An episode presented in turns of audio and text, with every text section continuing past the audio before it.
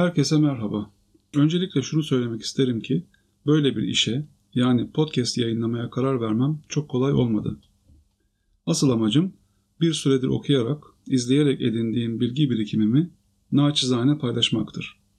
Sinemaya ilgim yani sinemanın güzelliklerini görmeye ve olabildiğince elimden geldiğince anlamaya, hissetmeye başlamam yaklaşık 12-13 yıl önce başladı. Hala devam ediyor. İzleyecek çok film, okuyacak çok kitap var. Yıllar önce, sanırım 2012 yılıydı, yazdığım kısa bir notu buradan sizinle paylaşarak ilk yayınıma devam etmek isterim. Şu sıralar Bresson filmlerini izlemekle meşguldüm. Hemen hiçbir profesyonel oyuncu ile çalışmayan bu yönetmenin yöntemleri diğer başarılı birçok ustanınkinden ne kadar farklı, hayatı spontane yaşamayı sevdiğini söyleyen Bresson, filmlerini de neredeyse anlık kararlarla çekiyormuş.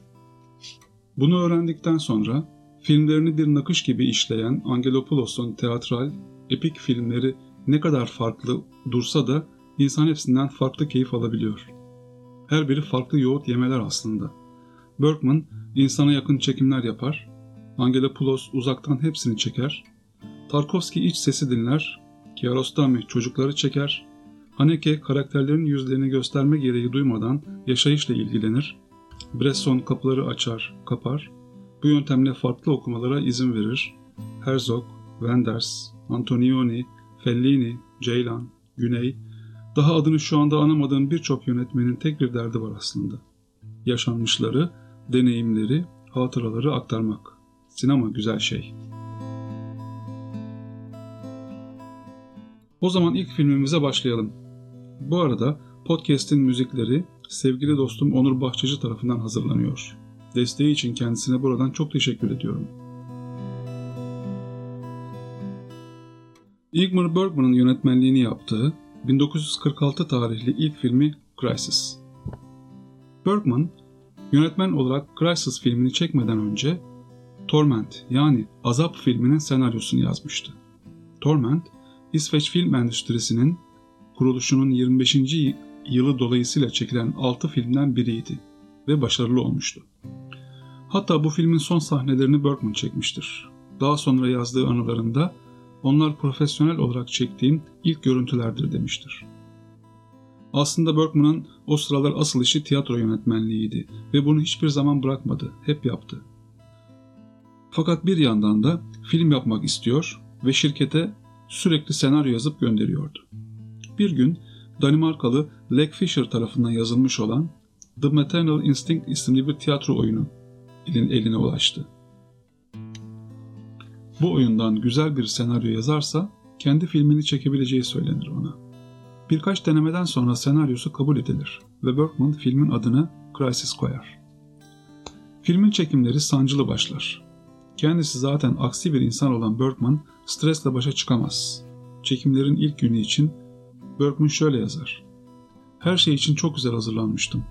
Her şeye hakim olduğumu düşünüyordum. Günün sonunda her şey cehenneme dönmüştü. Bu dönemde yardımına Victor Sjöström koşar. Sjöström, daha sonraları Bergman'a birçok ödül kazandıracak olan Yaban Çilekleri filminde Profesör Borg'u oynayacaktır. Yapımcının da desteğiyle filmin çekimleri tamamlanır. Film, üvey annesiyle birlikte küçük bir kasabada sakin bir hayat yaşayan genç bir kadının hikayesini anlatır.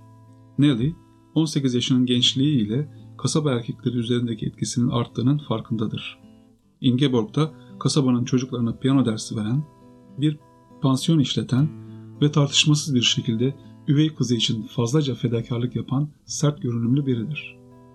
Nelly'nin kadınlığının kıyısında, Ingeborg'un ise sağlığının kötüye gittiği bir zamanda süslü şapkası, boyalı tırnakları ile uzun süre önce kızını terk eden Jenny, kırsal yaşamın meyvelerini toplamak üzere ortaya çıkar. Jenny'nin pürüzlü bir geçmişi vardır. Zamanında skandallarla birlikte fahişelik de yapmıştır. Şimdilerde ise ona konforlu bir hayat sağlayan bir güzellik evine sahiptir. Jack ise şık giyimiyle ortama davetsiz misafir olarak girer. Jack, Jenny'nin hovarda genç sevgilisidir. Jenny'nin amacı Nelly'nin sabırsızlıkla gitmeyi arzuladığı şehir balosunda onunla karşılaşmaktır. Bunu öğrenen Jack, duruma daha fazla heyecan katmaya karar verir. Küçük bir kasabada hayat basittir. Çocuklar sokakta oynar, yaşlı kadınlar bir araya gelir, konuşurlar. Herkes birbirini tanır, her gün aynı şeyler yaşanır. Değişiklik istenmez, olmaz da. Ancak gençler öyle değil tabii. Belediye başkanının verdiği baloda yaşananlar ertesi gün herkesin dilindedir ve ayıplanarak bir skandal olarak konuşulur. Dedikodular başlar. Burada kasabada yaşayan hayat dolu genç bir insanın yaşadığı ikilemi gözlemliyoruz. Bergman ilk filminden itibaren kadınları çeker hep. Kadınları olduğu gibi çekerim der. Yönetmen genç kadına büyük şehirde yaşayacağı şeylerin işaretini kasabadan ayrıldıkları gece yaptıkları tren yolculuğu sırasında geçtikleri bir tünelde gösterir ona. Bulundukları kompartıman Jack ve annesinin isteri kahkahaları ile tünelden geçerken bir kararır, bir aydınlanır ve bunu Nelly'yi kaygılandırdığını gözlemleriz. Hayat ise kasabada eski rutinine hemen geri döner. Filmde aslında herkes hayatla ilgili, hayatın gerçekleriyle ilgili konuşuyor. Genç kadının onu büyüten, bu yaşa getiren kadından ayrılması hayatta olan şeyler ve genç kadın bunu yaşamalı. Bayan Ingeborg'un ölümcül hastalığı bile dramatize edilmiyor.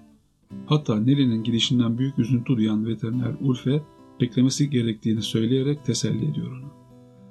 Nelly'nin bunu yaşaması gerektiğini söyler. Şehirde ise bu garip üçlü ilişkiden dolayı gerilim artmıştır ve Nelly artık ne yapacağına karar vermek durumundadır. Sonunda kasabaya geri döner ve hayat tüm dinginliğiyle devam eder. Bergman tüm asabiyetine ve acemiliğine rağmen daha sonralar bize çok kereler göstereceği insan durumlarının ilk işaretlerini vermeyi başarıyor aslında bu filmde.